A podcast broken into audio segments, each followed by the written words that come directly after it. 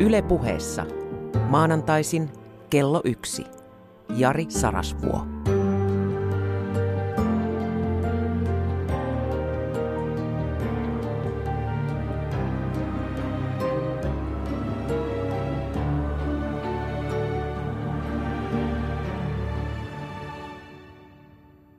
Ystävä, tänään pohditaan, että mikä ihme meillä on, kun me ollaan näin kujalla. Katso, me emme ainoastaan ole pihalla, emmekä edes takapihalla, vaan me olemme kujalla ja osa meistä on umpikujassa. Minkä suhteen? Sen suhteen, mikä on totta ja mikä ei voi olla totta ja mikä on siinä välissä ja miten ihmisten käsitys todellisuudesta eroaa niin paljon.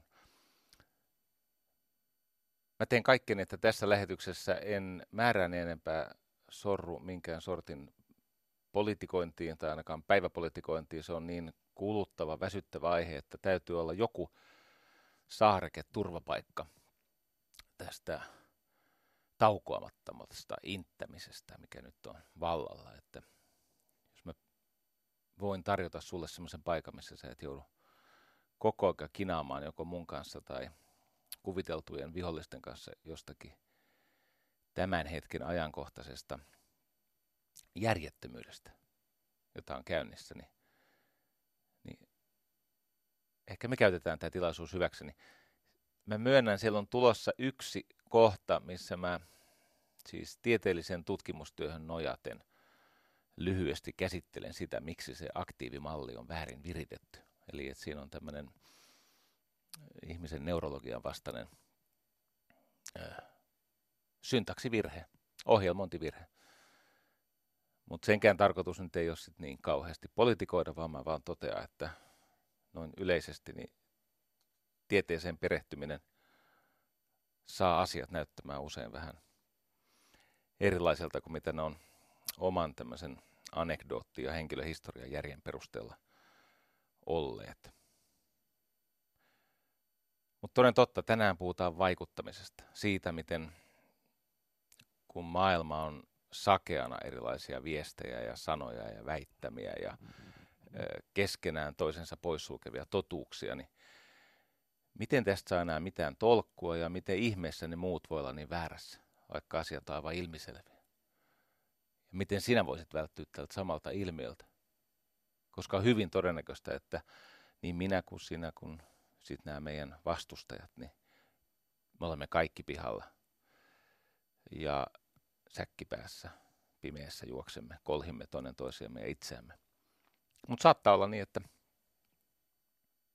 hetkittäin, tota, jos tämän lähetyksen ajatuksia onnistuu viemään omaan arkeensa, niin voi tulla semmoisia hetkiä, jossa yhtäkkiä näkee itsensä ulkopuolelta ja näkee myös paitsi oman hulluutensa, myös sen hulluuden, missä ne omat heimon ihmiset tätä hiljasta vaellusta, tai se niin hiljainen on, mutta siis sanotaan kummallista, vähän epätoivoisen sekasta vaellusta harjoittaa, ja mitä tekee sitten ne muut. Niin, miksi me olemme niin kujalla? Tosi lyhyt vastaus on tämä. Todellisuus väistää suhteiden tieltä. Eli että se, mikä on totta ihan objektiivisestikin, mä annan esimerkin, nyt on maanantai ja nyt on lokakuu, kun minä tätä teen. Ja jos muistan edes summittain oikein, niin nyt on noin 22. päivä. Ja kello on vähän yli 13, kuutta yli sanoo studion kello. Ja nämä on asioita, joista mun mielestä on hedelmätöntä kiistellä. Mutta sinä saatat hyvinkin kuunnella tätä vaikka kesäkuussa, koska ne vaikuttavat elävän pitkään tuolla areenassa, nämä eh, tallenteet. Ja voi olla, että se sun kelloaika on ihan jotain muuta kuin 13.07. Mutta ei sen pitäisi vaikuttaa siihen todellisuuteen, missä sinä silloin olet tai missä minä nyt olen. Ja mä tiedän, että tätä lähetystä kanssani ajaa tuottaja Heikki Soini. Tämäkään ei voi olla niin kuin mielipide tai arvovalintakysymys, vaan tämä on todellisuutta. Mutta sitten kun me menemme vähänkään laajempaan todellisuuteen, esimerkiksi siihen, että mitä on tapahtunut tai ei ole tapahtunut, ja mitä tapahtunut merkitsee, tai mitä suunnitellaan tai ei suunnitella, ja mitä siitä voi seurata, niin siinä pätee, että todellisuus väistää ihmisten keskinäisten suhteiden tieltä. Nyt mun tarkoitus tänään on yrittää avata sitä, että miten vaikuttaminen mielipiteisiin ö, kohdistuva muokkaustyö oikeasti tapahtuu. Koska jos ei sitä ymmärrä, niin on todellisissa ongelmissa, koska oma todellisuuden taju hämärtyy. Katsos, kun emme me mielellämme va- muuta käsityksemme todellisuudesta, koska hyvin usein, jos me opimme jotain olennaista, relevanttia todellisuudesta, niin se myös tarkoittaa sitä, että joutuu samalla vaihtamaan sitä heimoaan. Ja se on ihmiselle liian kova hinta rehellisyydestä. Ihminen ei siihen suostu. Se iso kysymys kuuluu, että minkä ihmeen takia tämmöiset ilmiselvästi ää, tosiasioiksi osoitettavat asiat niin eivät auta ihmistä muuttamaan mieltä. Tai että kun voidaan osoittaa, että joku asia on aivan, aivan niin kuin selkeästi epätotta, vaikkapa tapahtumien järjestys tai, tai voidaan vaikka näyttää toteen, että joku ei pysty jotain mielikuvituksellista väitettä tällaisella siis todisteella todeksi osoittamaan, että ne on vain väitteitä, tunneperäisiä vaikkapa syytöksiä.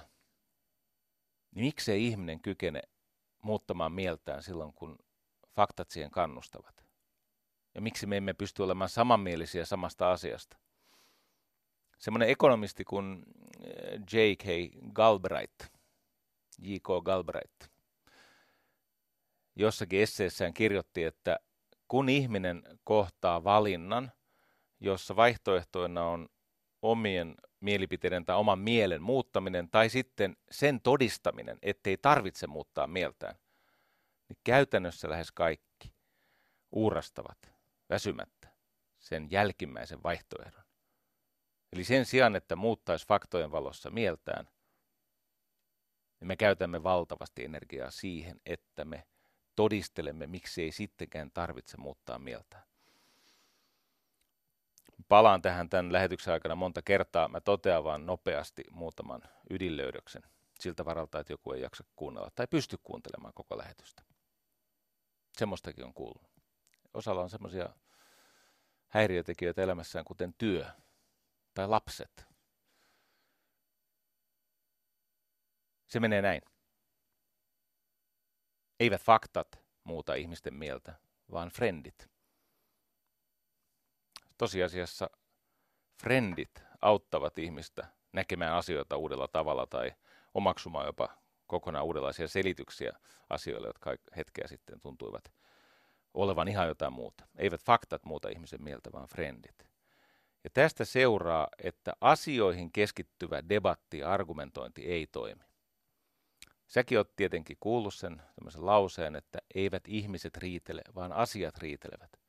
Ihan totaalista sopaa. Yritän pitää nollapelin tässäkin lähetyksessä. Ihan jukran vaikeaa. Yhtä kaikki. Ihmiset riitelee. Ihmisten käsittelemättömät ja kielletyt tunteet törmää siellä pinnan alla. Kuvittelee ihmistä jäävuoreksi – Vedenpinnan yläpuolella on se jäävuoren pieni kärki, ja siellä alla on se levittäytyvä iso syvä jäävuoren juuri. Ja kun jäävuoret törmäilevät, se näyttää siltä, että nämä asiat, ja tässä esimerkiksi siis jäävuoren kärki on se asiat, ja siellä syvällä se jäävuoren pinnan alla kätkössä oleva osa, se paljon isompi, massalta valtavasti isompi osa on nimeltään kätketyt ja kielletyt sosiaaliset tunteet.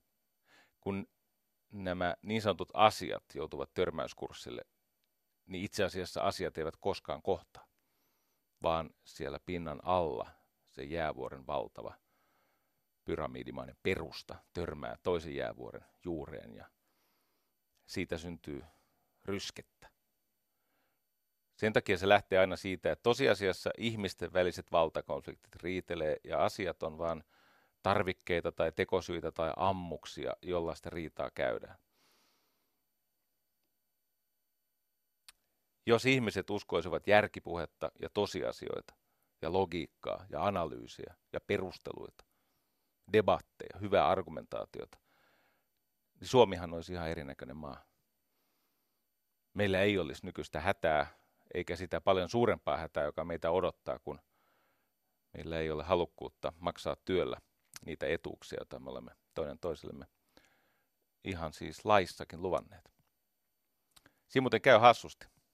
Kun ei työllään voi lunastaa niitä lupauksia, jotka on lakiin kirjoitettu, niin voit kuvitella, että pikkasen tulee tämä yhteiskunta natisemaan liitoksistaan. Joo. Miksi muuten tämmöiset väärät uskomukset tai epätodet väittämät tai mahdottomuudet, miksi ne toimivat? Koska ihmiset puhuvat niistä.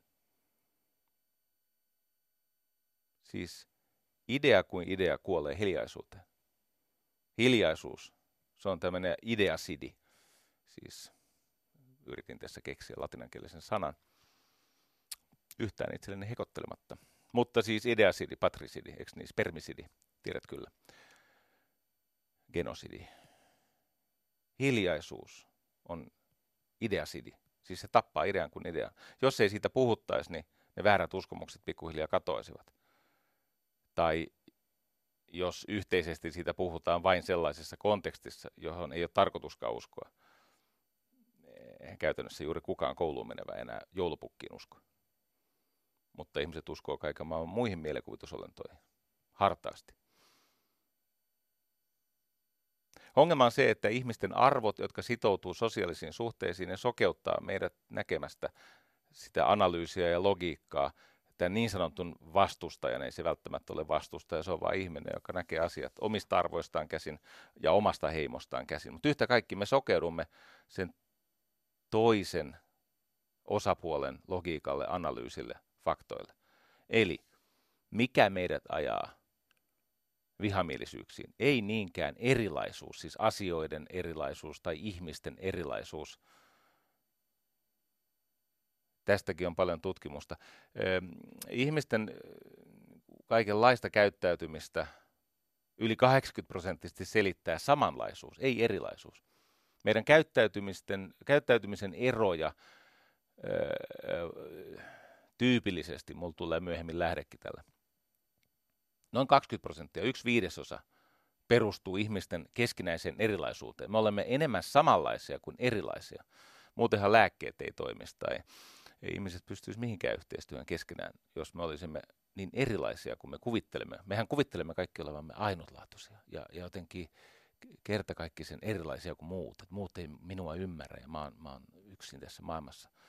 Ja jossakin kaukana on sielun kumppani ja sekin etsii mua. Mutta tosiasiassa se lähin ihminen on hyvin samanlainen kuin siinä, 80 prosenttisesti samanlainen. Eli mikä näitä vihamielisyyksiä aiheuttaa? Ei niinkään erilaisuus, vaan etäisyys. Heimojen välinen etäisyys. Se, että ei ole yhteistyötä, ei olla samassa tilassa. Useinhan kun ihmisellä on joku voimakas poliittinen tai arvomaailmaan liittyvä kanta ja hän jonkun syyn takia joutuu tekemisiin sen vastapuolen kanssa paljon, niin yhtäkkiä alkaa näke, tämmöiset näkemykset loiventua. Eli kyse on etäisyydestä pikemminkin kuin erilaisuudesta, mitä tulee vihamielisyyksien syntymiseen. No ketkä kykenevät muuttaa mieltä? No ensinnäkin voidaan todeta, että vaikka myöhemmin tulee näennäisesti ristiriitasta ö, väitettä, mutta älykkyys ei anna suojaa. Siis älykkyys ja koulutus ja tämmöinen kognitiivinen reservi ei anna suojaa umpimielisyydeltä tai siltä, että sä oot änkyrä. Itse asiassa tiedetään, että älykkäät ihmiset ovat todennäköisemmin pahempia änkyröitä kuin normaalilahjaiset ihmiset. Ja koulutetuilla ihmisillä saattaa olla ihan mielettömän vaikeaa muuttaa mielipidettä. Tästä muuten Leo Tolstoi sanoi hienosti tästä älykkäiden ja koulutettujen ihmisten vaikeudesta ymmärtää, että maailma ei sittenkään ole semmoinen kuin mihin sä päädyit joskus ajat sitten vaikutukselle herkässä vaiheessasi. Ja no, ostit jonkun toisen ihmisen harhan ja pidät sitä totena. Leo Tolstoi, suuri rakkauden filosofi, oli muuten aikamoinen. No hänelle rakkaus oli vallankumousta. Ja hänen hengellisyytensä oli aivan ainutlaatuisluokkaa. Ja oli villi vanhus. Siis, ah, ah, tiedätkö, kun ihminen vanhenee, niin tulee se hetki, jossa me olemme jättäneet sen parasta ennen päivämäärän kauas taaksemme ja sitten se viimeinen käyttöpäivä lähestyy jo kovaa tahtia. Niin Leo Tolstoi aivan siinä viimeisen käyttöpäivän niin kuin tienoilla sen karkas. Sitä etsittiin ympäri Venäjän maata. Hurmaava hahmo. No en mä tiedä, oliko kaikki samaa mieltä, mutta hän sanoi näin, että tota, kaikkein vaikeimmatkin, monimutkaisimmatkin asiat voi selittää oikeasti tyhmälle ihmiselle. Jos tällä tyhmällä ihmisellä ei ole valmiiksi lukkiutunutta mielipidettä siitä asiasta. Mutta yksinkertaisimmatkaan asiat, niitä ei pysty kiteyttämään ja kirkastamaan kaikkein älykkäimmille ihmisille, jos tämä on jo ehtinyt lujasti itsensä vakuuttaa siitä, että hän tietää, miten asia on, vaikka se ei olisi niin kuin se tosiasiassa on. Jos ihminen on siinä tilassa, että hän ei tunne sitä epäilyksen varjoakaan, eihän hän enää silloin ajattele. Asiat on kivettynyt hänen maailmankuvansa valheiden mukaisiksi tämmöisiksi irvokkaiksi. Ne on tämmöisiä pastisseja. Näyttää siltä, mutta ei ole. Joo. Tolstoi totesi ihan hienosti tämän ajatuksen. Mutta ketkä kykenee muuttaa mieltään? No, jos olisi sellainen tarve, että puolison tai työkaverin tai oman lapsen, esimerkiksi teini-ikäisen kanssa, tai itse ihan vaan semmoisesta ilosta, että kaikki muuttuu paremmaksi, kuin oppii, miten maailma toimii. Jos haluaisi vaikka muuttaa mieltä. Niin ne pystyy siihen, jotka ovat jo melkein siellä. Eli jos joku on sun kanssa tyyliin 98 prosenttia asioista samaa mieltä, että on, teillä on valtavasti yhteistä tonttia, niin kuin sitä maaperää, missä te jaatte näkemystänne, olette samanmielisiä, niin se kaksi prosenttia ei ole mahdoton. Jossakin tuo mun aineistossa, mä en ryhdystä edes, mä en yritä edes kaivaa, kun tässä on aika paljon, mutta siellä oli tämmöinen esimerkki, kyllä ansaitsisi tulla siteratuksi. Mä nyt väitän, että se oli tämä Ben Kasnocha, mutta voi hyvin olla, että ei ole, koska tätä tavaraa on suht paljon. James Clearin kirjasta kuitenkin, Why Facts Don't Change Our Minds. Niin tota, hän sanoi, että kun keskustelet ihmisen kanssa, joka kanssa pitäisi löytää yhteisymmärrys jostakin teitä erottavasta asiasta, kuvittelet tämmöistä spektriä, jossa oletetaan, että, että tota, sen asian ymmärryksen suhteen, niin kuinka paljon teillä on yhteistä. Kymmenen tarkoittaisi, että teillä on vain yhteisiä asioita. Olette täysin samanmielisiä. Yksi tarkoittaa sitä, että ei ole mitään yhteistä. Kuulutte vaan samaan lajiin ja mutta todennäköisesti ette olisi edes hedelmällisiä keskenänne, koska olette niin erilaisia, ainakin mielipiteiden tasolla. Ei päästäisi kokeilemaan. No nyt sitten ei ole mitään mieltä, jos saat ysi ja toinen on kakkonen, ei ole mitään mieltä yrittää tosiasiassa näitä syviä erimielisyyksiä kuroa umpeen. Tästäkin on tutkimusta, että pienet ö, identiteettiä ja heimojäsenyyttä uhkaamattomat erimielisyydet on ylitettävissä, mutta semmoiset syvät identiteettitason erimielisyydet, niin ne kannattaa jättää keskustelematta kokonaan. Että kun sanotaan hyvin vasemmistolainen ateisti kohtaa hartaan oikeisto-uskovaisen, niin jättäkää, jättäkää tämä politiikka ja uskonto. Teillä on jotain muuta, missä te voitte kohdata.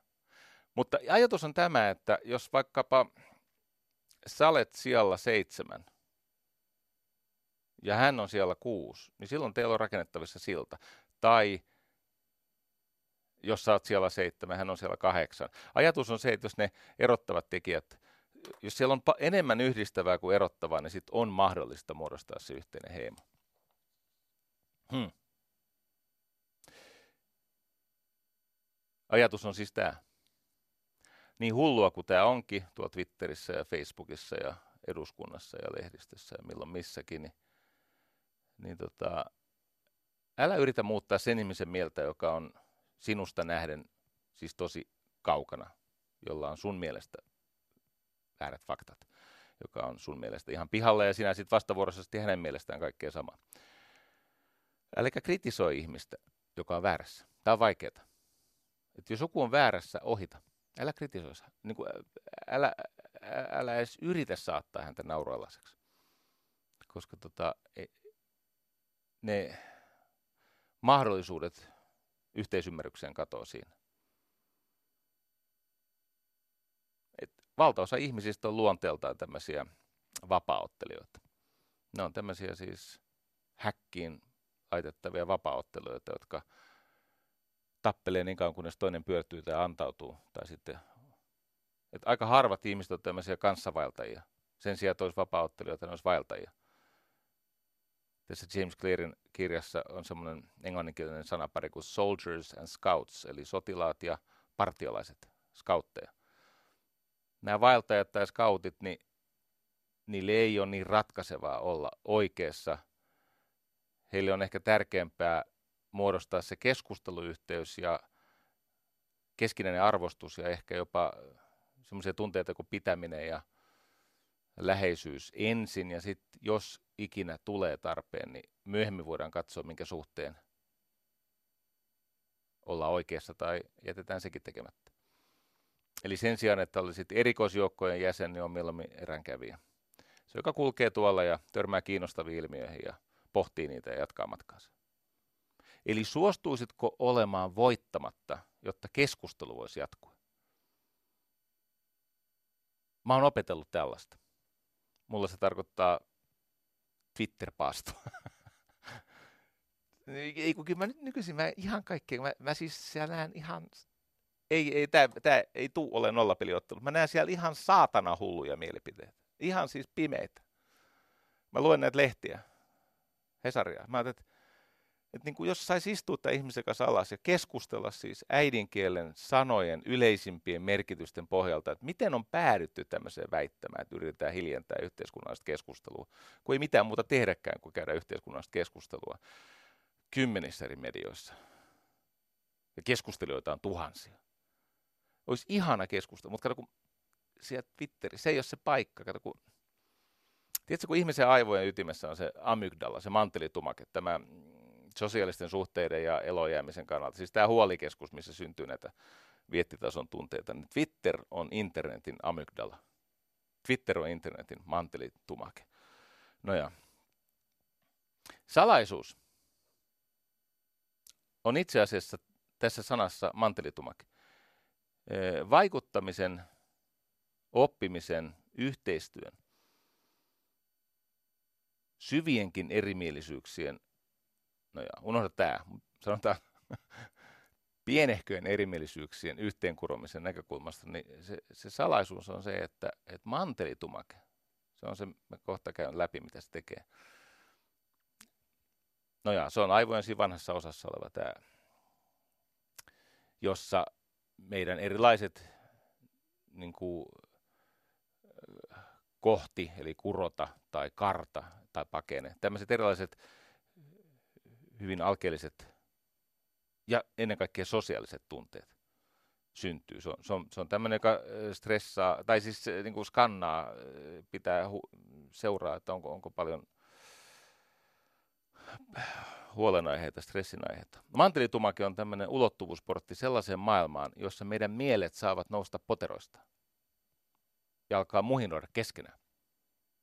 Ja siitä sitten tulee kummallisen näköisiä, mutta huomaa, allergiavapaita lapsia, kun mielipiteiden nämä geeniaine sekoittuu, niin ei olla niin yliherkkiä erilaisille aineille. Tämä sinänsä groteski mielikuva keskenään muhinovista mielistä, jonka seurauksena tulee näitä kummallisen näköisiä, mutta allergiavapaita mielipidelapsia. Tämä ei ole neurologi Tämä oli Sharotin ajatus, se on mun, mutta hänellä on semmoinen kirja. Kirjan nimi on siis The Influential Mind. What the Brain Reveals About Our Power to Influence Others. Tämä on mainio kirja. Käytän tässä lähetyksessä kenties turhankin paljon huomiota yhteen lähteeseen, mutta Se on todennäköisesti meidän kaikkien kannalta hyvä vaihtoehto. On niitä lähteitä muitakin ja kyllä me sinnekin päästään, mutta mä haluan käydä sun kanssa läpi, läpi, läpi tätä Tali Sharotin eh, kirjaa. Nämä tämän ajan suurimmat psykologi, neurologi, muut tähdet, Adam Grantit ja Cass Sunsteinit ja muut tämmöiset hahmot ja ajattelijat. Mä pidän muuten Rory Sutherlandia ajattelijana, vaikka onkin mainostoimistossa töissä. Hän on mainio ajattelija. Yhdessä vaiheessa hän pohti, sorry, mä eksyn nyt Rory Sutherlandia. Hän pohti siis sitä, kun piti tehdä Lontoon ja Pariisin väliseen, siis kanaali, äh, rautatiehen jotain semmoisia uudistuksia kymmenellä miljardilla punnalla, jotka nopeuttaa sitä kulkua 12 minuuttia.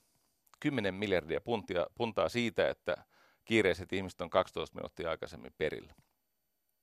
Vai oliko se 20 minuuttia? Sillä ei ole väliä tässä. Mutta hän alkoi pohtia, että mitä muuta 10 miljardilla punnalla saisi sille rautatie. se nouset Lontoossa tai Pariisissa mennäksesi jompaan kumpaan pääkaupunkiin. Ja hän miettii, että 10 miljardilla punnalla sinne saisi muuten aika hyvän palvelun.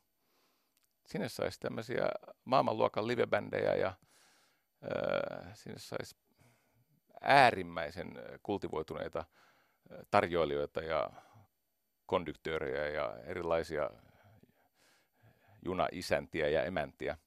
Ja sitten hän sitä laajensi ja laajensi, niin hän päätyi siihen, että se 10 miljardia puntaa voisi käyttää paremminkin kuin 12 minuuttia. Se on totta. Ihmisille voisi antaa aikamoisia tämmöisiä liikennöintilahjoja. Saat esimerkiksi kotikirjastosi kaikki koskaan julkaistut todella laadukkaat kirjat, kun suostut matkustamaan junassa sen kanaliaali.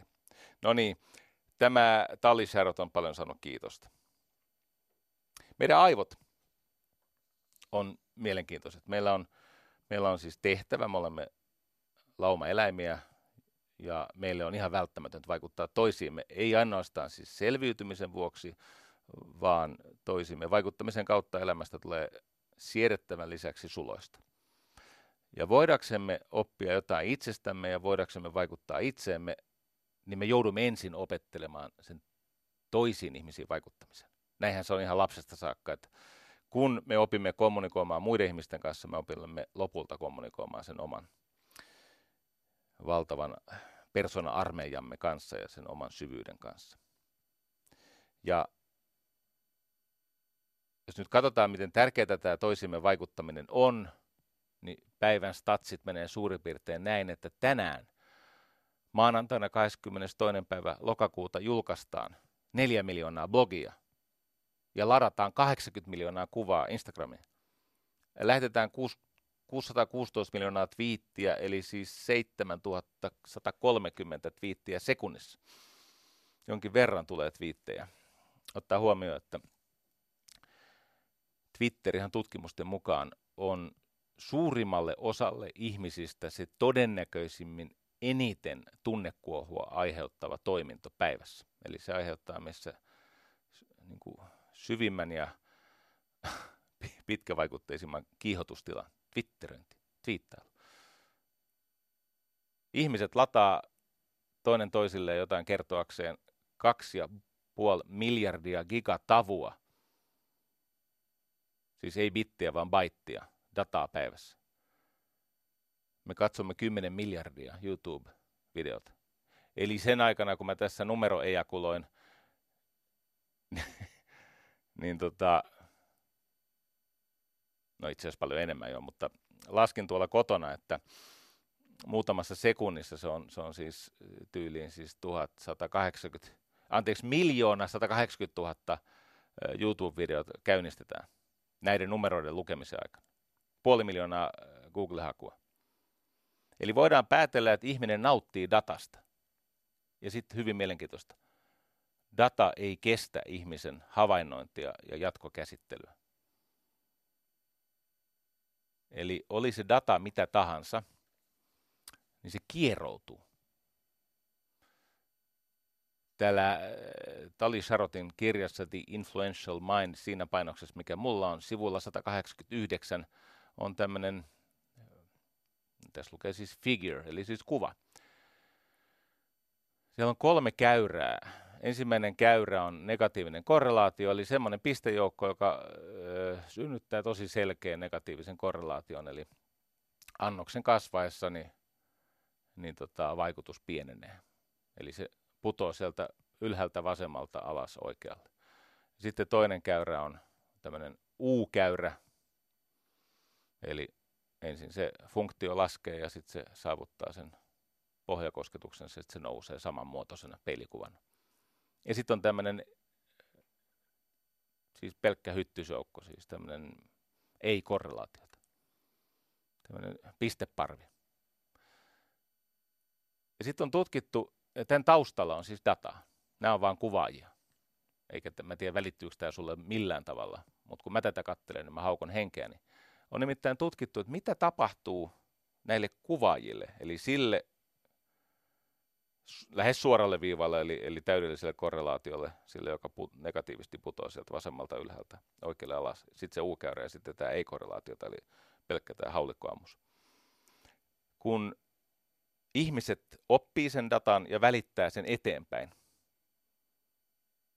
ja näitä kierroksia on yhdeksän, niistä tulee kaikista sama käyrä. Mä näytän Heikille, kun Heikki tykkää tämmöistä. Kato Heikki, miten kummallista.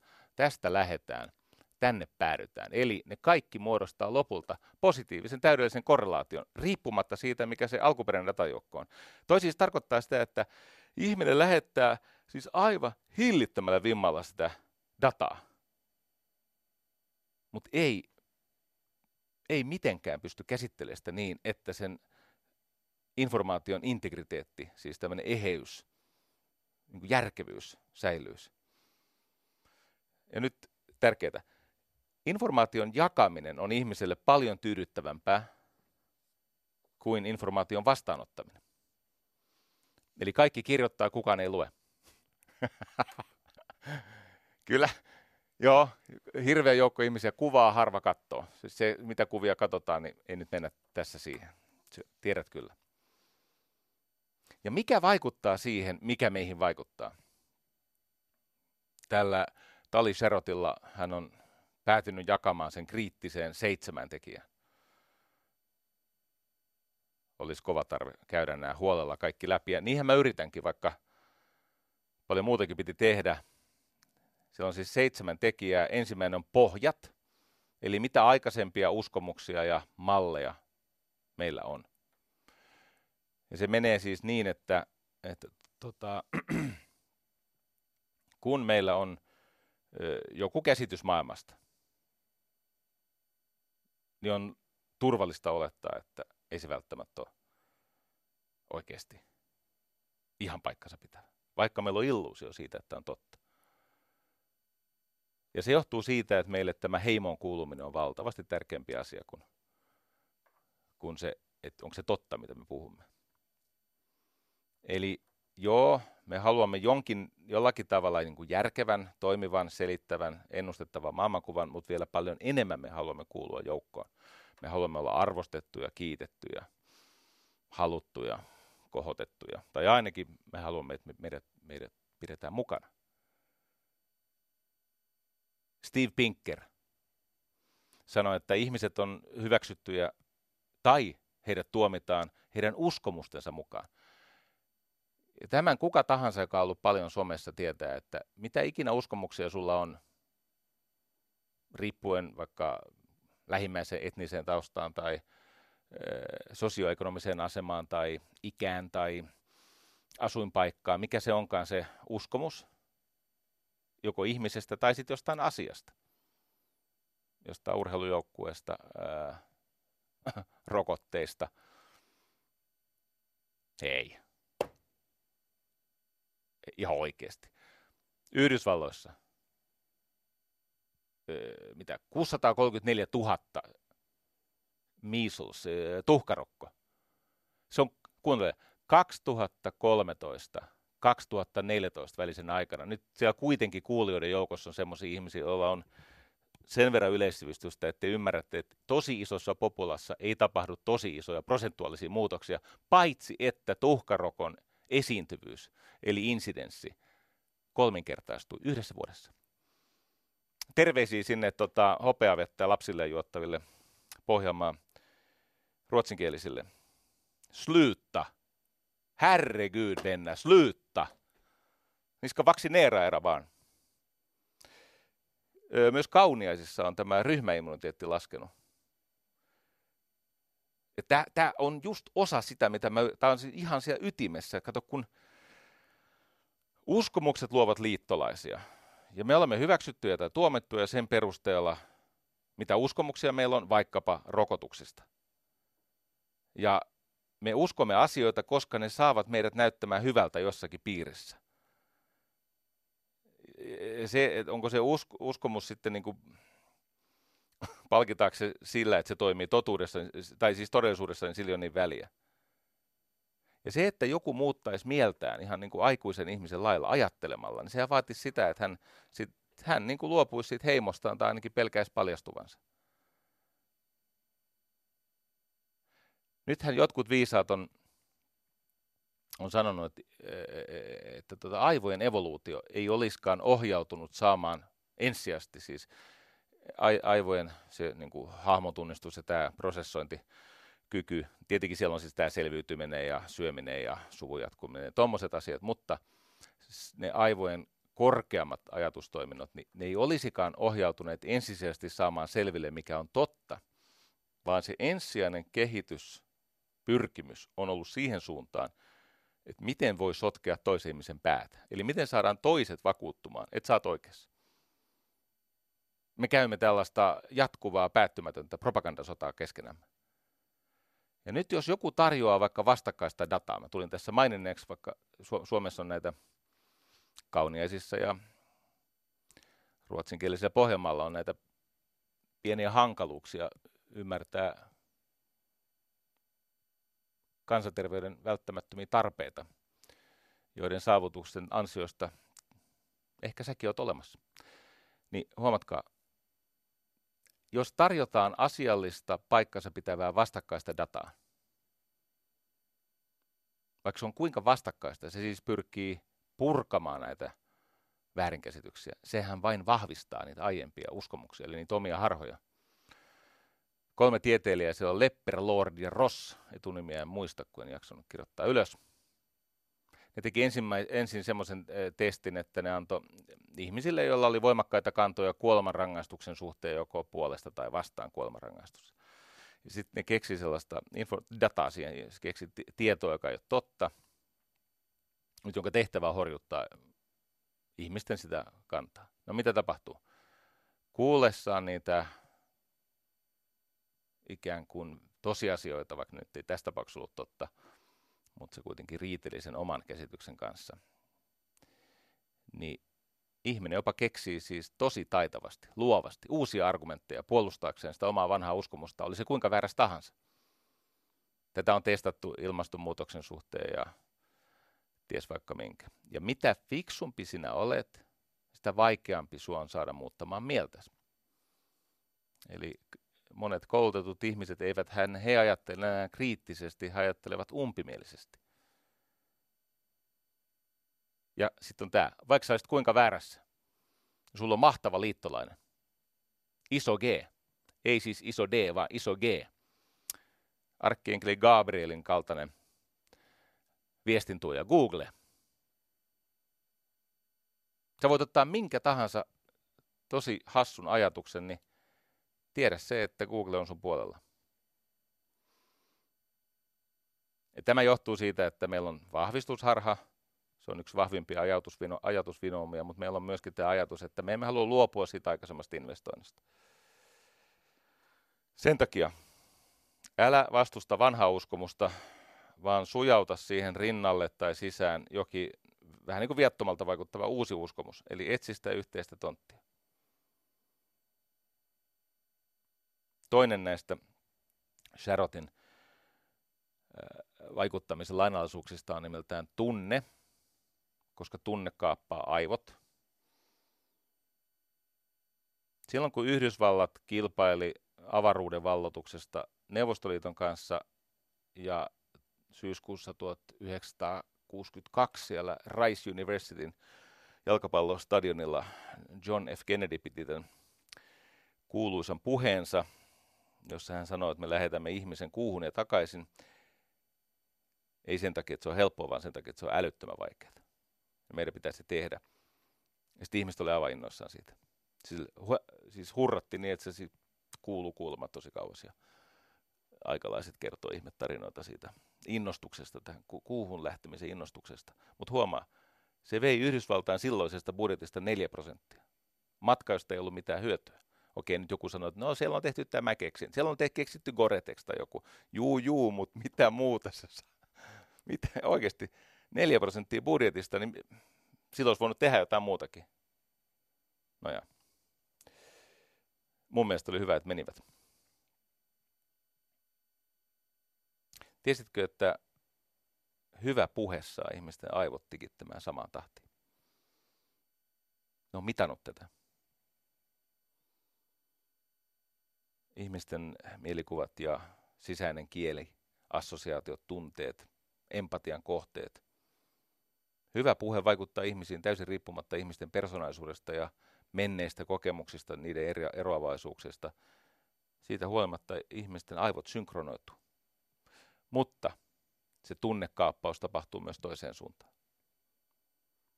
Semmoinen psykologi Wendy, äh, Wendy Mendes 69 äitiä, jolla kullakin oli yksivuotias lapsi. Jaettiin se ryhmä, se ei nyt mene tasan, mutta jaettiin se kuitenkin kahtia. En tiedä kummassa ryhmässä oli enemmän. Toista äitiporukkaa stressattiin, eli heitä altistettiin jollekin stressaavalle niin, että se jäi vähän sen äidin systeemin kiertämään. Ja sitten toista äitiporukkaa rentoutettiin. Ja sitten havaittiin, että kun äidit palasivat näiden yksivuotiaiden lasten luo, ajatus oli se, että ne oli sen niin kuin esivalmistelun ajan erossa toisestaan, niin äidit siirsivät sitä stressiä, se jäi kiertämään sen äidin systeemi, he siirsivät sitä stressiään, sitä epämääräistä kuormitustilansa, sitä ärtyneisyyttään kauan sen tapahtuman jälkeen lapseen. Eli tämän stressatun äidin, äidin lapsen sydämenlyönnit nousi kuusi lyöntiä minuutissa ja se lapsi alkoi välttää katsekontaktia. Siinä missä rentoutetun äidin lapsen sydän hidastui neljä lyöntiä minuutissa ja käytös oli kontaktihakuista. Tämä on minusta kiinnostavaa, merkittävää. Sekä, sekä Facebook että Twitter on testannut tätä Facebook täysin epäeettisesti, eli salaa, eli käytti valtavaa asiakasjoukkoa koekaniinina ja Twitter sen kehtasi kertoa, mutta äh, ihmisiä kun ärsyttää tuo somessa, niin se ei heistä lähde.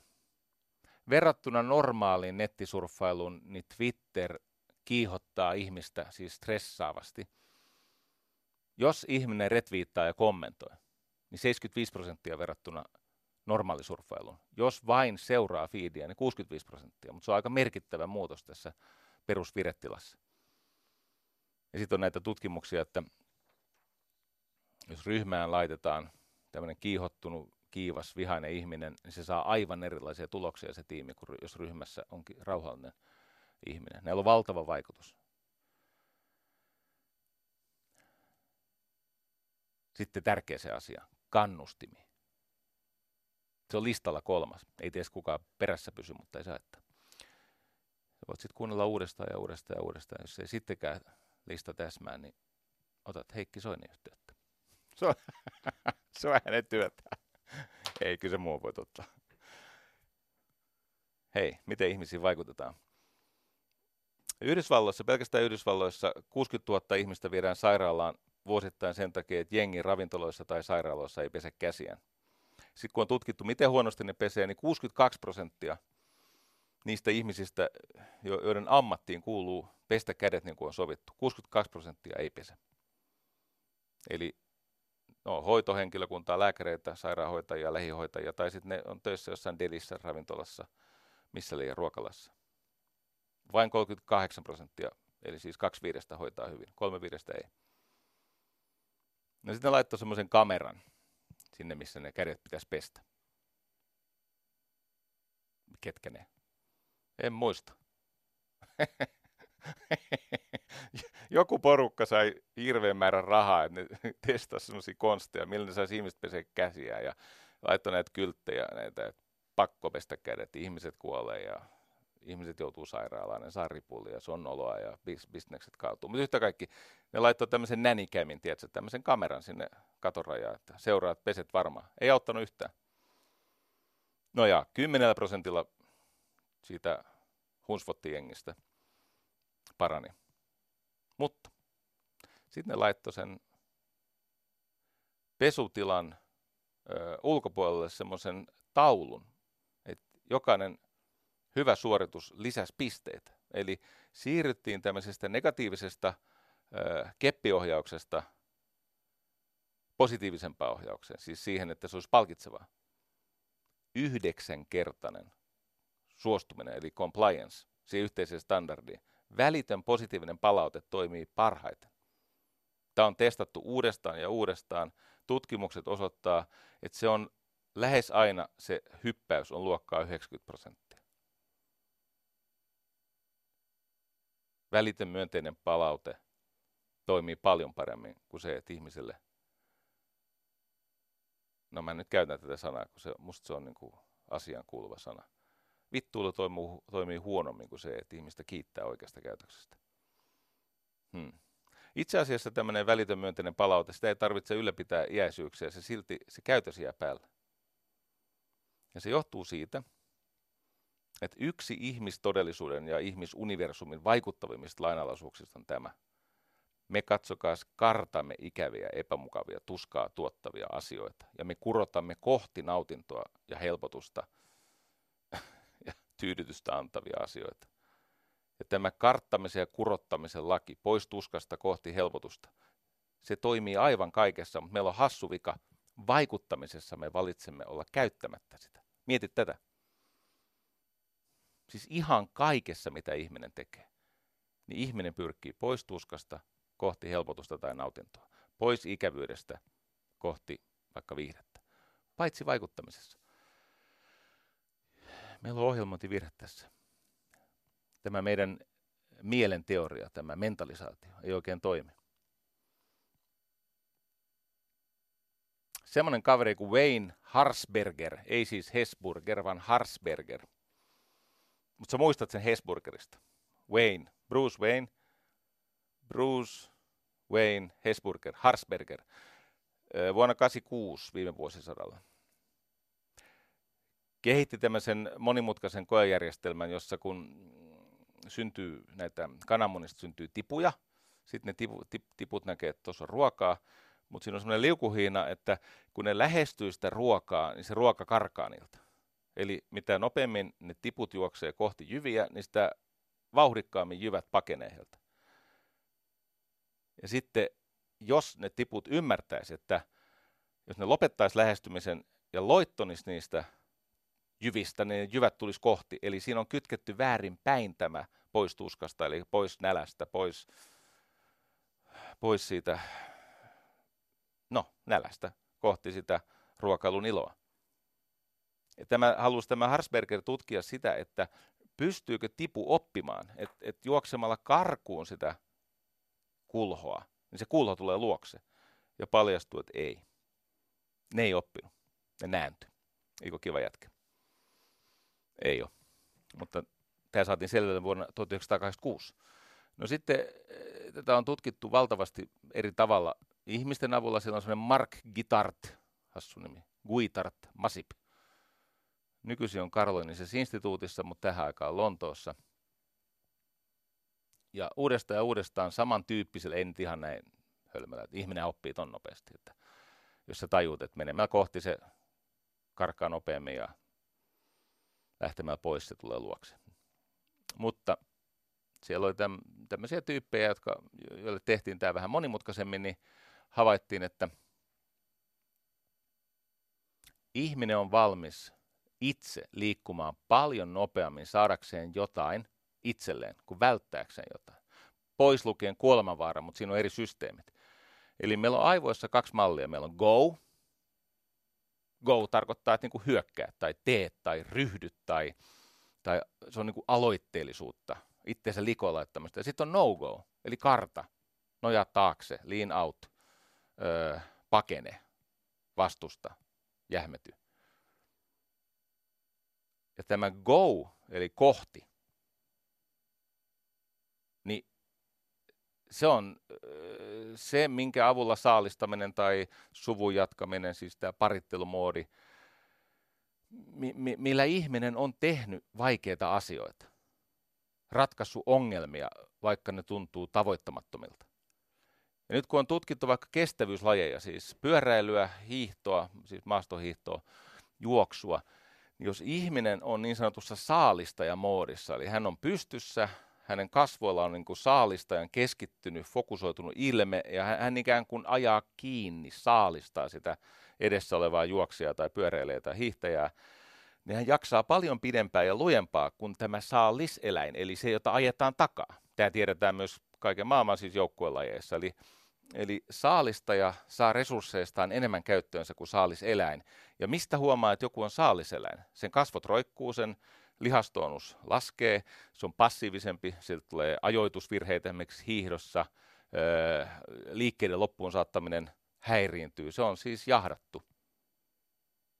Näkyy aivan kaikessa. Eli kun ihminen kokee, että jokin uhka tai epämiellyttävä asia vyöryy hänen päälleen, niin hän lamaantuu. Hänellä siis kirjaimellisesti lähtee ne piirit pois päältä, jolla hän voisi toimia luovasti, intuitiivisesti, sinnikkäästi, väkevästi. Tämän takia älä uhkaile millään tavoin ketään, jolta sä toivot yhteistyötä.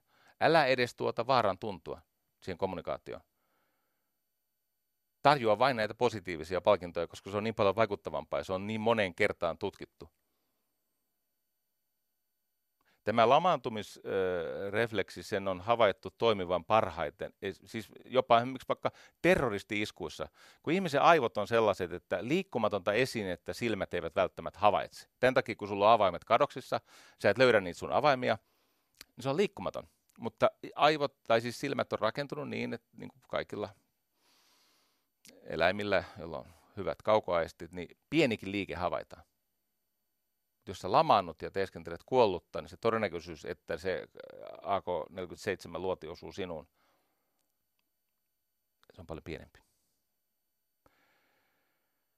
Ja tätä on eri tavoin testattu myös niissä tilanteissa, kun kuvitellaan, että okei, nyt se on passiivinen, silloin lykättyy tarpeen tyydytystä, esimerkiksi kuuluisa vaahtokarkkitesti, niin tosiasiassa ne lapset, jotka teki jotain sen eteen, että he eivät sortuisi kiusaukseen, ne onnistuu välttämään sen karkin syömisen. No niin, pääsimme aktiivimalliin, niin kuin lupasin. Aktiivimalli ei aktivoi. Keppi ei aktivoi. Aivojen keskellä on tämä nucleus accumbens. Sanon tämän vain sen takia, että tänään googlasin sen. Se on mielihyvä keskus. Siis se on se, joka tuottaa ihmiselle sitä dopamiinia, jonka avulla me voitamme pelkomme ja itseinhomme ja rajoittavat uskomuksemme ja menneisyyden taakan. Tosiasiassa, jos haluttaisiin, että ihmiset hakisivat hanakammin töitä, niin työttömyyskorvausta kannattaisi nostaa sillä ehdolla, että sä paat likoon. Sen sijaan, että lasketa, että uhkaillaan laskemalla. Älkää nyt minua syytä politikoinnista. Soita Heikki Soinin lisäksi Tali Sharotille. Ja siellä on muuten iso, mutta Tali on tehnyt juuri tätä tutkimusta. Motivaatiota, siis täyden motivaation synnyttävässä vaikuttamisessa on kysymys aina hallinnan tunteen lisäämisestä. Nyt kun uhataan ottaa sitä perustoimeentuloa pois, jos et sä tee jotain käskettyä, niin hallinnan tunne heikkenee ja se nucleus accumbens, kaksi seitä muista, tai yhteensä molemmissa kolme seitä. Tämä mielihyvä keskus ei aktivoidu, eli sä et, sä et saa itsestäsi irti, susta tulee saaliseläin. Silloin sä vähennät ihmisen kokemusta vallasta, vapaudesta, resursseista, hallinnan tunteesta, joka on kaiken vaikuttamisen ytimessä. Jos sä haluat vaikuttaa ihmiseen, sun täytyy lisätä hänen hallinnan tunnetta. Ja kun mitä sä saat aikaiseksi? No, tutkimusten mukaan sä saat aikaiseksi vastustusta jopa umpimielistä oman edun vastaista vastustusta ja passivoitumista. Jos sä taas lisäät kokemusta vallasta ja mielihyvää tuottavista vaihtoehdoista, saat aikaiseksi hyvää.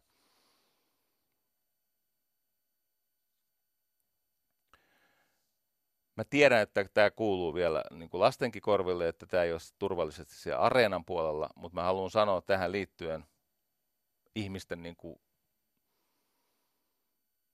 mikä yhteys onnellisuudella ja odotuksilla on tähän toimintakykyyn. Ja se menee näin.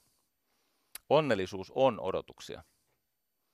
Onnellisuus vahvistuu, se luottamus elämään syvenee, jos odotukset täyttyy tai jopa ylittyy.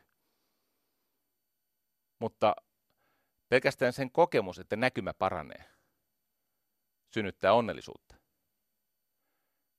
Ja menestys ei niinkään tuota onnellisuutta, siis saavutukset ja palkkiot itsessään eivät tuota onnellisuutta, mutta päinvastoin on näin, että onnellisuus tuottaa niin paljon toimintakykyä, että sieltä tulee sitten jonkun todennäköisyyden mukaan menestystä. Otetaan kaksi, siis kaksi kuvitteellista henkilöä, Antti ja Heikki. Antti on, hän on eristysvanki.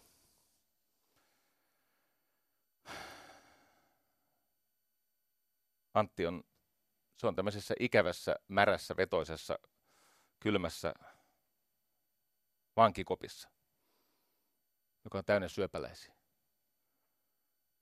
Ja voisi kuvitella, että Antti on, se on aivan montussa. Kun täit juoksee pitkin kulmakarvoja ja se on kylmää ja märkää ja hänellä on tietenkin sisäilmaongelmista johtuva tämmöinen homennuha.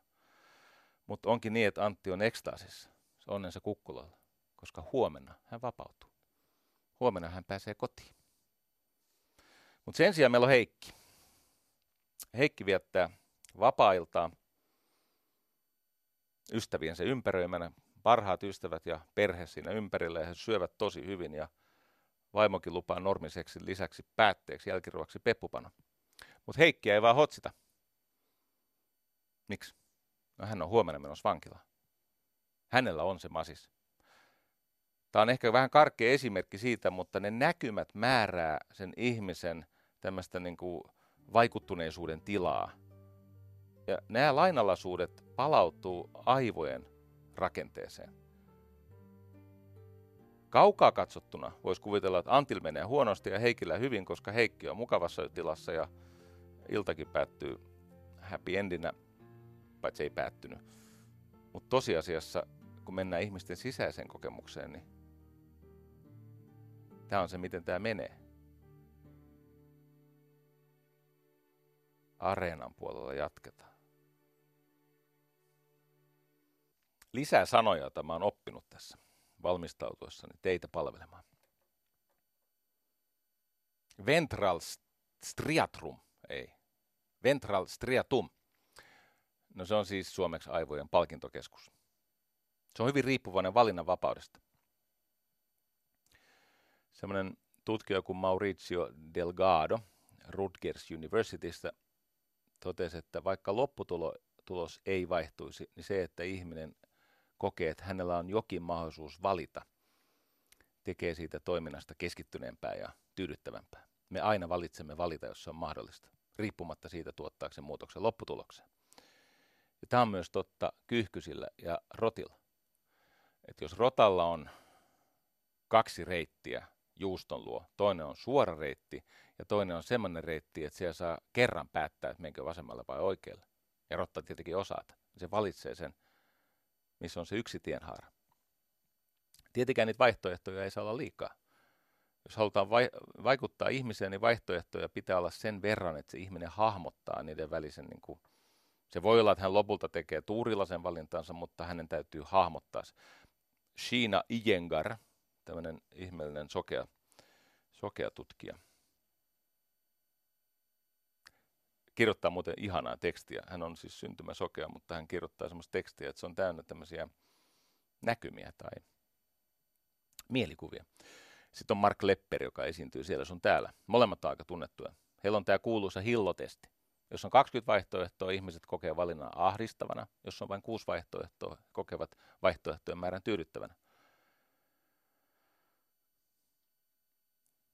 Ketkä muuten menettää eniten, siis tietenkin työttömien lisäksi, ketkä tosiasiassa menettää eniten valtaa ja missä elämänvaiheessa? Okei, voi tulla joku sairaus tai onnettomuus, mutta useimmiten se vallan menetys kohtaa meitä, jos saamme elää vanhaksi. 70-luvulla Yalein Judith Rodin ja Harvardin Ellen Langer teki tämän kuuluisen kukkarukkutestin. Eli vanhainkodin suostumuksella he teki semmoisen jaon, että osalle vanhuksista annettiin kukkarukku, sanottiin, että tämän tarkoitus on sinua piristää. Että hoida sitä hyvin. Se piristää sua pitkään.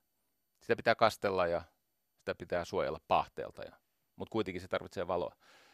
Ja toiselle porukalle vanhuksia sanottiin, että tässä on sulle kukkarukku ja kasvi. Eikö ole kaunis?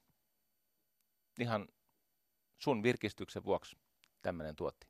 Mutta ei tarvi huolehtia kastelusta eikä mistään muustakaan lannotuksesta tai siitä, että välillä siirtää lähemmäs valoa ja välillä pois pahteesta. Nimittäin henkilökunta hoitaa. No ne, joilla oli vastuuta tunnehallinnasta, tämmöinen niin kuin kokemus, että mä oon agentti. Mä voin vaikuttaa asioihin. Ne vanhukset, ne oli onnellisempia, sosiaalisesti aktiivisempia, terveempiä, elivät pidempään. Tämä muuten lopetettiin tämä testi silloin 70-luvulla sen takia, että havaittiin, että nämä vanhukset, joille ei annettu tehtäväksi kastella sitä kukkaa, vaan kattella vaan passiivisesti, niin katsottiin, että se on epäeettistä se, että ikään kuin se olisi jouduttanut heidän kuolemansa, kun heille ei annettu edes sitä vähäistä vastuuta. Mutta kuvittelen nyt ihmistä, joka on koko ikänsä tehnyt jotain, valmistanut ruokaa ja hoitanut lapsia ja, tai tehnyt töitä tai mitä onkaan tehnyt elämänsä aikana. Ja sitten se elämänpiiri lopulta surkastuu semmoiseksi passiiviseksi vastaanottajaksi, jolla ei ole mitään valtaa. Itse tehty tuntuu joltakin. Harvard Business Schoolin Michael Norton puhuu tästä IKEA-efektistä. Kun sä kokoat sen Ikeasta ostetun huonekalusetin niin- tai jonkun hyllyn tai mikä lie kaappi, niin silloin on niin väliä, että se on vinossa. Se on itse koottu. Sitä arvostaa enemmän kuin jos se tulee valmiina. johdolle sellainen viesti, että jos sä luovutat kontrollia, siis päästät irti kontrollista, luovutat valtaa ja valinnanvapautta, vastuuta sinne sille porukalle, joka kuitenkin sen arvon synnyttää, joka tietää siitä itse työstä enemmän kuin sinä. Tiesitkö tämä johtaja? Käytännössä aina näin. Se ihminen, joka tekee sitä työtä, tietää siitä lähes aina enemmän kuin se ihminen, joka, antaa viisaita neuvoja kaukaa numeroiden perusteella. No moi, jos sä luovutat kontrollia sitä työtä tekevälle ihmiselle, niin sä saat itsellesi vaikutusvaltaa, arvovaltaa tilalle. Mitä tulee vaikutusvaltaan, niin tämmöinen kuulluksi tuleminen, siis tunne siitä, että joku ymmärtää minua, joku on kuullut minun tarpeitani. Se on vaikutusvallan kenties tärkein elementti. Me olemme, emme ainoastaan ihmiset uteliaita, koska se antaa meille tunnetta hallinnasta. Tämä palautuu aina, tämä vaikuttaminen hallinnan tunteeseen. Jos sä pystyt syventämään ihmisen hallinnan kokemusta, tunnetta siitä, että heillä on valtaa, vapautta, vastuuta, niin mahdollisuus vaikuttaa ihmisen paranee. Jos se riistää tätä hallinnan tunnetta, se ihminen protestoi ja passivoituu ja sabotoi sitä ympäristöä. Me haluamme tietää, mitä tulevaisuudessa tapahtuu. Tämä on havaittu jopa apinoilla. Apinatkin on niin uteliaita ja tiedonhaluisia, että ne on valmiit maksamaan eräänlaista veroa siitä tulevasta sokerivesiannoksesta, saadakseen tietää, tuleeko sitä paljon vai vähän kerralla. Siis ihan kirjaimellisesti on voitu osoittaa, että apina luopuu osasta palkkiota sitä vastaan, että hän saa etukäteisen tiedon, mitä sieltä on tulossa. Hmm. Edelleen vaikuttamiseen vaikuttaa stressitila, niin kuin jokainen ymmärtää. Nämä 70-luvulla silloin, kun tehtiin testejä ilman niin hirveästi pohdittua, että onko tämä nyt niin kauhean eettistä, niin nämä kuuluisat sähkösokkitestit, nämä James Averillin ja Miriam Rosennin siellä Berkeleyssä. Eli oli oppilaita, joille laitettiin pantajalka, joka antoi kovahkon, mutta ei hengenvaraisen sähkösokin ja sitten oli kaksi mahdollisuutta. Ensimmäinen on se, että sä voit paeta sitä sähkösokin hetkeä kuuntelemaan musiikkia, siis äh, ikään kuin harhautat mielestä toisaalle. Tai sitten sä kohtaat sen, niin kuin ikään kuin sä näet, tai, tai sieltä kuulokkeista tulee informaatiota, että esimerkiksi kolme, kaksi, yksi. Niin ne, jotka vältti sitä tietoa, jotka halus pitää pään syvällä hiekassa, pakenivat vaikkapa musiikin kuunteluun sitä hetkeä, jolloin se sähkösokki tuli, jolle se tuli yllätyksenä, niin heillä oli kovempi stressi.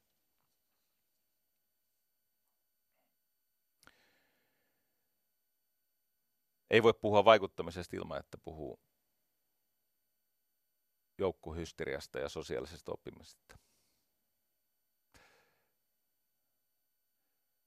Vuonna 1983 tuolla miehitetyllä länsirannalla siinä Israelin ja Palestiinan välisellä kiista-alaisella maalla, niin, niin tota, loppujen lopuksi 943 palestinalaista tyttöä ja jopa muutama israelilainen sotilas sai tämmöisiä aika vakavia eh, hengitysvaikeuksia ja semmoista niin kuin päättymätöntä yskäkohtausta, joka lähti siis siitä, että eh, yksi teini-ikäinen tyttö alkoi luokassa yskiä. Ei pystynyt lopettaa, ärsyttävää yskää, ja oli vaikeaa hengittää. Tietenkin oletettiin, että heitä, siis palestinalainen teini-ikäinen tyttö yskii ja hengittää huonosti, että hänet on myrkytetty. Eli ymmärrettävästi palestinalaiset syytti israelilaisia myrkytyksestä ja israelilaiset syytti provokaatiosta. Sitten se levisi, kun siitä tuli tämmöinen kansainvälinen skandaali, niin ne oireet levisi. Lopulta 943 palestinalaista tyttöä, siis on tämmöisen päättymättömän ärsytysyskän ja, ja mä en tiedä mitä, mitä astmaa se on tai jotain tämmöistä, mutta hengitysvaikeuksia.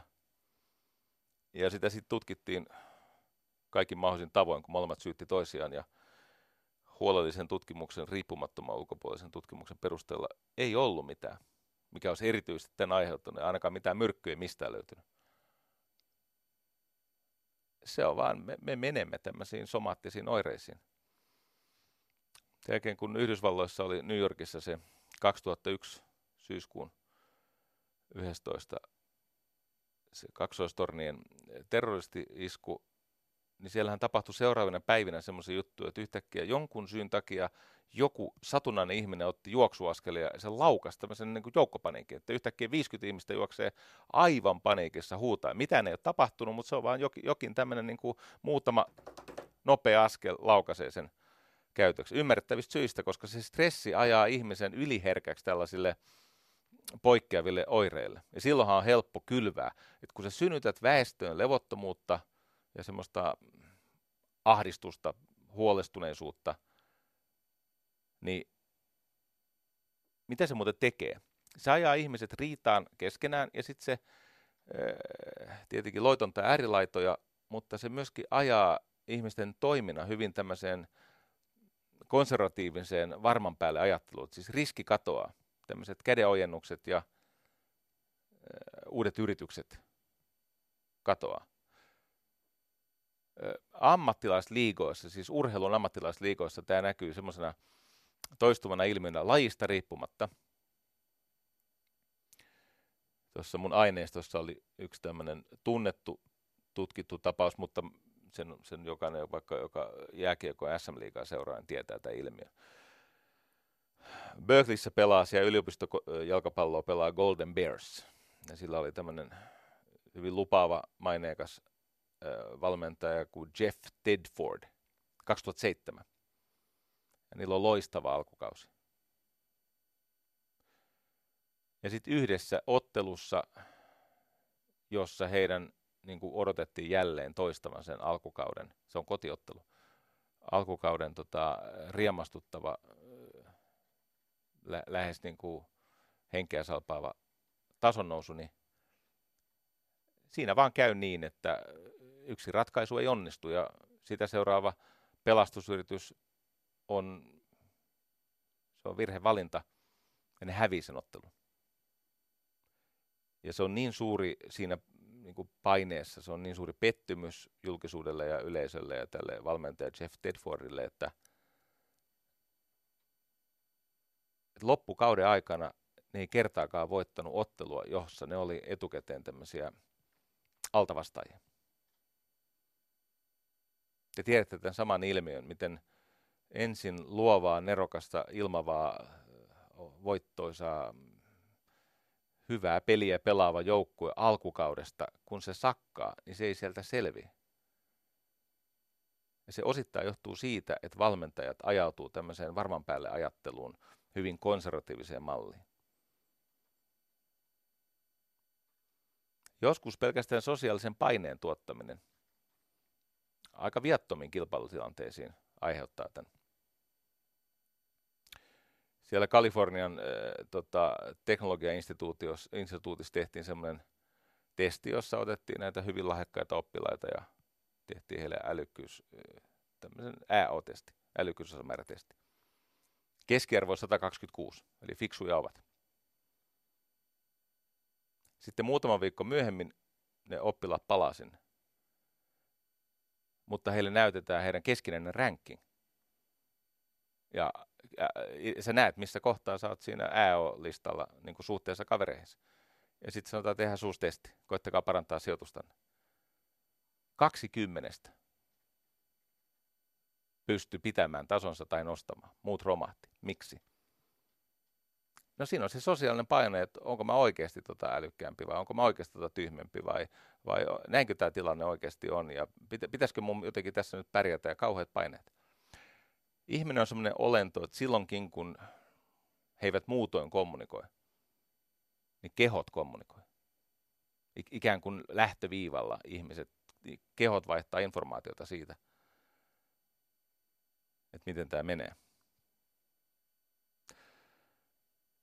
Vaikuttamisen voimakkaimpia muotoja on tietenkin tämmöinen sosiaalinen oppiminen. Että jos laukastaan jossakin ryhmässä jokin toiminta- tai ajattelumalli, niin se sosiaalisen oppimisen gravitaatiovoima on aivan uskomaton. Mä annan esimerkki. Tämä on muuten ajankohtainen. Tässä, tota, aina silloin tällä urani aikana on kuullut joukolta ihan fiksuja ihmisiä semmoisen väitteet, että emmehän me voi kaikki hallusinoida näitä samoja tapahtumia. No kyllä me itse asiassa me ihmiset voimme, ja tämä on, tämä on moneen kertaan todistettu nämä valemuistot ja yhdessä keksityt, ei paikkansa pitävät tapahtumat. Tämä Tali Sharot teki yhdessä, en nyt muista oliko kassastain siinä mukana näitä hyvin päteviä maineikkaita Nobel, Nobel-ehdokkaita tota, mukana. Ne teki version tästä Salomon Ashin kokeesta, eli siitä, missä yksi viiva oli selvästi muita lyhyempi, mutta kun ympärillä olevat on näyttelijöitä ja ne toden totta näki väärin muka, niin tämä ihan oikein nähnyt ihminen, joka näki, että mikä niistä viivoista on lyhin, kun piti löytää se lyhin viiva, se oli täysin selvä. Niistä on YouTubessa hurjaa, jos kirjoitatte Salomon Ash, niin löydätte kyllä. Miten ihminen menee siihen sen joukon paineesta siihen väärään ratkaisuun. Eli niille näytettiin filmi, näille koehenkilöille, jossa tapahtui, tapahtui tota, helposti mieleen jääviä asioita. Ja sitten niiltä kysyttiin, että oliko päähenkilöllä punainen vai minkä värinen. Tai siis minkä värinen äh, tota, asu oli päähenkilöllä ja tuliko paikalle, kuinka monta poliisia tuli paikalle ja tämmöisiä juttuja. Helposti muistettavia asioita. Mutta kun siinä ryhmässä on ihmisiä, jotka tahallaan muistaa väärin, siis Mekko oli punainen, mutta ne sanoivat, että se oli valkoinen. Se oli valkoinen. Niin omista oikeista mielikuvistaan huolimatta 70 prosenttia ihmisistä menee sen väärän vastauksen mukana. Ja tämä on toistettu uudestaan ja uudestaan ja uudestaan. Älä kuvittele pystyväsi itsenäiseen ajatteluun. Tai no mä kerron kohta, millä sä pystyt, jos se on sulle mahdollista. 70 prosenttia ihmiset yleensä ei usko. Mutta no, tästä kokeesta on sekin versio, jossa sitten ne ihmiset otetaan uudestaan kasaan ja niille sanotaan, että hei, tämä tein tämä meni nyt näin, että me pantiin sinne sekaan ihmisiä, jotka niin kuin manipuloi, siis väitti jotain väärää faktaa todeksi. Niin puolella koehenkilöistä, aidoista koehenkilöistä, ne muistikuvat oli muuttunut peruuttamattomasti, ne oli pysyvästi vääriä. Siis 50 prosenttia. He olivat nähneet, että se on punainen, heille oli uskoteltu, että se on valkoinen, ja senkin jälkeen, kun heille kerrottiin, että tässä on tämmöinen juttu, että teihin vaikutettiin, niin he piti kiinni siitä sosiaalisen paineen alla syntyneestä väärästä muistikuvasta. Ketkä pystyy tämän purkamaan tämän tilanteen? Hyvin analyyttiset, tyypillisesti niin kuin tyyliltä aika meditoivat. Siis ihmiset, joilla on vahva etuaivolohko. Siis vahva tietoisuuden hallinta. Se korkeamman tason logiikka, ei, ei siellä krokotiiliaivoissa tapahtuvaa toimintaa. Ne pystyy jälkikäteen korjaamaan heille manipuloidun valemuiston. Mutta jos ihmisellä on vahva tunnekeskus, se vahva se sosiaalinen öö, tota, amygdala, tämä mantelitumake, niin ihmisen mieli tekee tepposet tosi helposti.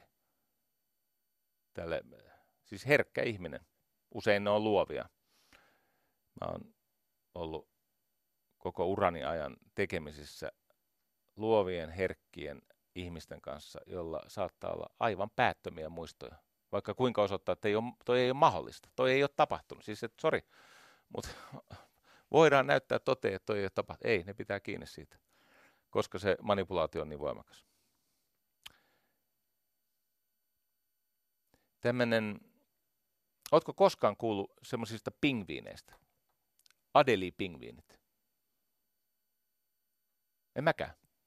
Mutta ne ei ole siis mitään Adele laulavia pingviinejä, vaan ne on todennäköisesti aika söpöjä kovat pingviinejä. Tämmöinen ekonomisti kuin Christopher, tai Christoph Chamley, tai Chamley, mä en tiedä, olisiko se Chamley sitten, Christoph Chamley. Hän kuvaa tämmöistä käyttäytymismallia, joka on ihmisilläkin. Kun näille tulee nälkä näille Adeli-pingviineille, siellä jossain Etelämantereella, niin ne vaapuu avannon viereen ja seisoo sen avannon ympärillä semmoisessa pitkässä ympyrämuotoisessa rivissä. Ne ei mene sinne. Ja miksei ne mene? Ne ymmärtää pelätä leopardihyljettä. Leopardihylje on semmoinen tehokas metsästäjä. Hyvin usein siellä jään alla pingviinien kalastusavannon, tai se mistä ne pingviinit hyppää kalastamaan nälissään, niin leopardihylje päivystää se alla. Ja sitten seisoo ja seisoo ja seisoo. Kunnes yksi pingviini joko hyppää, sillä hermo pettää niin kova nälkä, tai sitten se tökätään sinne. Sitäkin tapahtuu, että se yksi pingviini heitetään sinne. Ja sitten nämä kaikki kurkottaa kauloja sillä tavalla hassusti. Nähdäkseen, kuinka se, oliko se leopardi hylje vai ei jos se pingviini selviytyy, eli sieltä kohta nousee iloissaan, kun sillä on nokka täynnä silakka, sitten kaikki muut hyppää. Sen tietää, että se leopardipingviini on jossakin muualla. Mutta jos yhtäkkiä se vesi värjäytyy punnertavaksi, niin sitten nämä pingviinit vaan vaappuu seuraavaan avannon luokse. Tuskin pitää mitään hartaustilaisuuksia tälle yhdelle pingviinille. Eli yhden pingviinin kohtalo päättää kaikkien muiden pingviinien kohtaloista. Tämä on tämmöinen learn and live-tilanne. Tätähän ihmisetkin tekee. Ne tökkää yhden omistaan bussin alle ja siinä tilanteessa yksittäisen ihmisen käytöstä tai moraalia eivät ohjaa omat arvot, vaan se toisten ihmisten, eli massojen tapa kiittää tai kurittaa koepingviiniksi joutunutta tätä avantoa tökättyä tai meidän kielellä bussin alle työnnettyä tyyppiä. Ja miksi näin? No ne neuronit, jotka reagoi meidän omiin kokemuksiimme ja, sit, ja arvoihin ja tähän, mikä on meille sisäisesti tärkeää ja totta, ne ei ole samat neuronit, jotka reagoi toisten ihmisten kokemuksiin ja arvoihin. Ja nyt tulee tämmöinen ihmisyyden aika epämiellyttävä piirre. Joo. Siellä on siis semmonenkin osa siellä aivoissa kuin striatum, tyvitumake.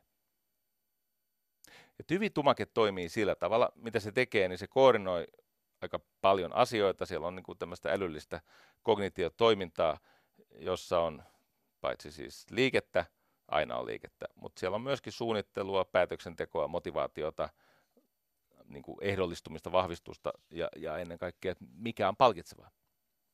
Ja tässä tyvitumakkeessa siellä asuu vahingoilo ja kateus. Ja se toimii sillä tavalla. Kuvittele, että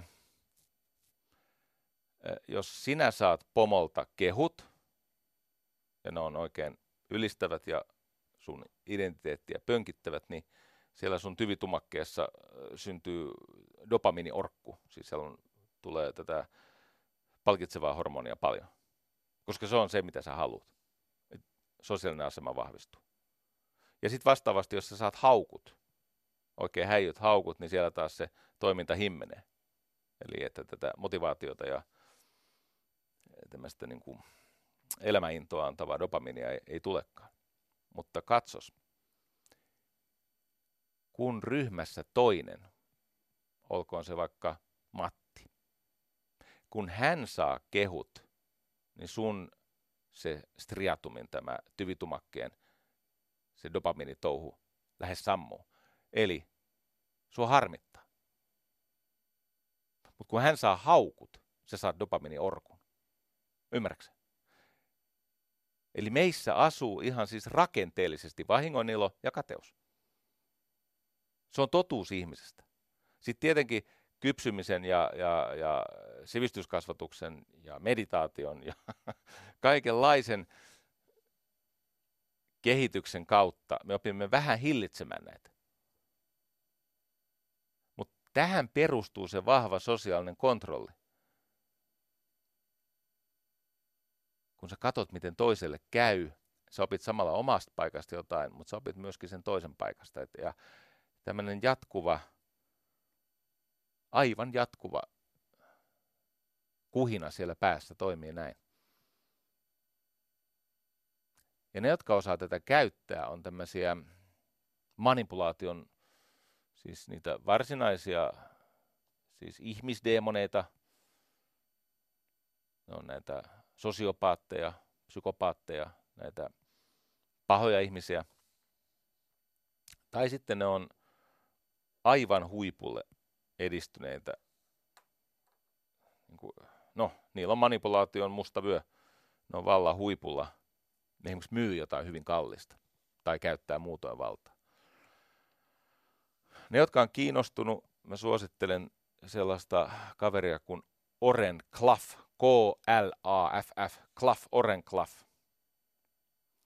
Ja hän on kehittänyt siis tavan vaikuttaa tavan esittää ja klousata diilejä, jota siis tietenkin paheksun, koska hän tekee mun elämäntyön tyhjäksi ja naurettavaksi. Hän on aivan eri mieltä siitä, mitä mä olen esimerkiksi työkseni opettanut myymisestä. Mutta mä pelkään, että hän on oikeassa. Koska kun olen hänen kirjan nyt kaksi kertaa lukenut ja tätä varten tehnyt huolelliset muistiinpanot, joita en pääse tässä jakamaan sulle, sellaista se on ehkä myöhemmin. Mä oon käynyt läpi että miten mä olen sit itse tehnyt näissä tosi tärkeissä suurten panosten vaikuttamistilanteissa, niin noinhan mä oon toiminut. Samalla tavalla kuin tämä oli ja näiden muiden tutkijoiden juttu, niin tämä perustuu siis neurologiaan, aivojen toimintaan. Hänellä on tämmöinen hassu nimi sille kuin neuro, neurofinancing, neurorahoitus nojaa. Mutta hän kerää siis rahaa rikkailta erilaisiin riskihankkeisiin. Ja äh, lyhyesti se menee näin, että siellä se aivojen vanhin osa, niin sanotut krokotiiliaivot tai mateliaivot, niin se on käynnissä silloin, kun sulla on valtaa. Sun ei tarvitse käyttää niitä jalostuneita osia. Eli jos mä aivan lyhyesti kuvaan sen Oren Klaffin mallin, niin se menee näin, että – se, miten me esitämme jonkun asian, siis vaikka myydessämme tai halutessamme, että joku päätös on meille suosiollinen, Varsinkin silloin, kun on kysymys valtavista panoksista, joko miljoonista ja kymmenistä miljoonista ja sadoista miljoonista dollareista, tai sitten jostakin valtaan liittyvästä isosta asiasta. Se, miten me sen esitämme, ei ole se tapa, jolla se vastaanotetaan. Tämä on se tärkein yksittäinen asia. Katso, se miten me esitämme,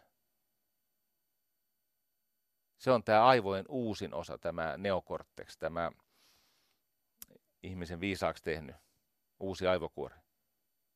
Niinhän me näitä käsitteellisiä asioita koitamme esittää.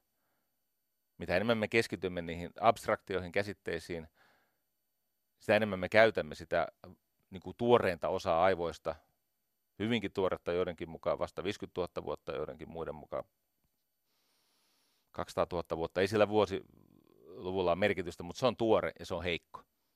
Mutta se kykenee tämmöisen korkeamman tason ajatteluun. Ja sitä voi vahvistaa. Mutta se ei ole se, millä se krokotiili kuuntelee. Se, on valtaa. Se ei käytä sitä. Eli se ikivanha ja valtaherkkä krokotiili, se miettii, että kiinnostaako tämä mua, onko tässä mitään uutta ja kiinnostavaa. Se krokotiili miettii, että onko tämä uhkaavaa, eli haluanko pois tästä, onko tämä tylsää, eli haluanko pois tästä. Öö, Mutta jos tämä on kiinnostavaa, niin mitä mä tästä saan? Ja nyt, jotta se uusi malli vaikuttaa toiseen ihmiseen voisi toimia, sun pitää ensin puhutella. Ajattelet aivoja vähän niin kuin täytekakkuna, missä on kolme kerrosta, on se ydin, vanhin osa, väkevin osa, se on nämä krokoaivot. Sitten on se keskiosa, se on se vanhan nisäkkään aivot, missä on monet sosiaaliset suhteet ja tämmöiset. Se on niin kuin rotan aivot. Ja sitten on tämä viisaan ihmisen aivot. Ja jotta sä voit toimia näin, eli jotta sä voit puhutella sen krokotiiliaivoja, sun pitää hallita sitä kehystä. Tämä perustuu vallan ottamiseen. Tämä on manipulaatiota. Siis kaikki kanssakäyminen on vaikuttamista, mutta tämä perustuu siihen, että toimitaan sun kehyksestä käsin. Sillä, jolla on paljon valtaa ja rahaa kustantaa sun unelmat, silloin se oma kehyksensä, joka perustuu joko valtaan tai aikaan tai vaikkapa johonkin tietoon, asiantuntemukseen, analyysiin, mutta sun pitää saada häneltä hetkeksi valta pois. Ja se on oma taiteenlajinsa. Että miten sä saat siltä, joka on sua paremmassa asemassa, joka voi hyväksyä tai hylätä sun ideat. Miten sä saat siltä vallan pois? Ja jos koskaan käyt semmoisia valtataisteluita, niin tiedät, että ei ne mielellään sitä valtaa luovuta. Ja se, miten se kehys otetaan, niin siinä pitää tapahtua jotain yllättävää, usein jotain vähän uhmaavaa, mutta huomattavan kiinnostavaa, hauskaa. Se ei saa olla huono henkistä. Sun pitää sillä omalla sosiaalisella statuksella ansaita se, että se sinua paremmassa valtaisemassa oleva tyyppi luopuu hetkeksi vallasta niin kuin sinun eduksesi mutta hänen hyödykseen. Sitten kun sä saat sen vallan, sit sun pitää pystyä kertoa tarina. Ihmisen aivot toimii niin, että ne hahmottaa tarinoita. Niitä ne jaksaa kuunnella. Niistä me opimme ja niiden suhteen me muutamme mieltämme. Me emme juurikaan faktojen perusteella muuta mieltämme. Ja kertoessa sen tarinan, niin pitää paljastaa tämmöinen niin kuin ikään kuin secret sauce, salainen kastike, juoni, jokin, jokin mahdollisuus, mitä tarjotaan tässä tapauksessa vain tälle ihmiselle. Nyt kun mä kävin tätä läpi, mä mietin tätä Suomessa olevaa tilannetta, työmarkkinajärjestöjen, tämä on kohtelias tapa, aina muistan sanoa myös EK on mukana. EK on siis se on täysin impotenttien tuhkamonien sakki. Siis äkä nyt viittikö. Se on AY-liike vastaan hallitus ja näin se on jatkossakin, varsinkin tupon jälkeisessä maailmassa. Lupasinko mä jotain, tämän, jotain päinvastaista alussa? Ekohan purkanutkin jo itsensä. Lopettakaa tämä ihme sievistely tässä puheessa. AY-liike ei halua luopua vallasta. Niillä on veto-oikeus.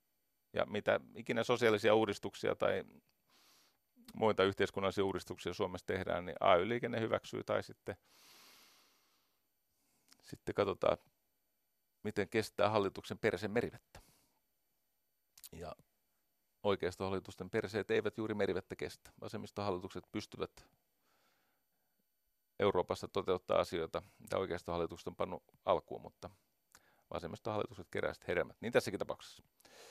Anyway, pohtinut tätä tilannetta, niin sehän menee tämän Oren Claffin mallin mukaisesti. Siinä käydään kauppaa niistä eduista. Ajattele sitä ystävä näin. Järki ei voita, koska on kolme suurempaa voimaa. Järki ei voita. Se yleinen yhteinen etu ei voita. Ei edes oman jäsenkunnan etu voita. Järki ei voita, uskot mua. Koska siellä on kolme vahvempaa voimaa, mutta jos ne kolme vahvempaa voimaa, mä muuten sanoin väärin, niin on neljä. On neljä vahvempaa voimaa kuin järki. Jos nämä neljä voimaa, perustetta, tulevat tyydytetyksi, käsitellyksi, hoidetuksi, huomioiduksi, koska vallan valuutta on huomio. Että sanot mulle huomiota mulle tärkeissä asioissa, ehkä vähän myönnytyksiä, niin mä oon valmis pohtimaan, että josko edes osa järkevistä jutuista voitaisiin toteuttaa kompromisseina. Mitkä ne neljä vahvempaa voimaa? Yksi on traditio. Siis me, menneisyyden ohjausvalta on valtava traditio. Mitä on tähän mennessä tehty? Mikä on ollut se kutyymi, millä asioita hoidetaan? Miten on ollut tapana toimia? Se, mikä olisi järkevää, se on tietenkin alisteista sille, mikä on traditio. Asiat ovat saaneet muotonsa ja valta ilmaisee itsensä aina instituutioiden kautta. Ja näin se menee. No mikä on traditiota vahvempi? No raha tietenkin. Rahalla voi ostaa sitä, että traditiota vähän tuunataan ja pikkasen muutetaan sitä tähän astista tapaa toimia. Tai jopa toimitaan ihan uudelta tavalla, niin kuin lyödään tarpeeksi rahapöytään.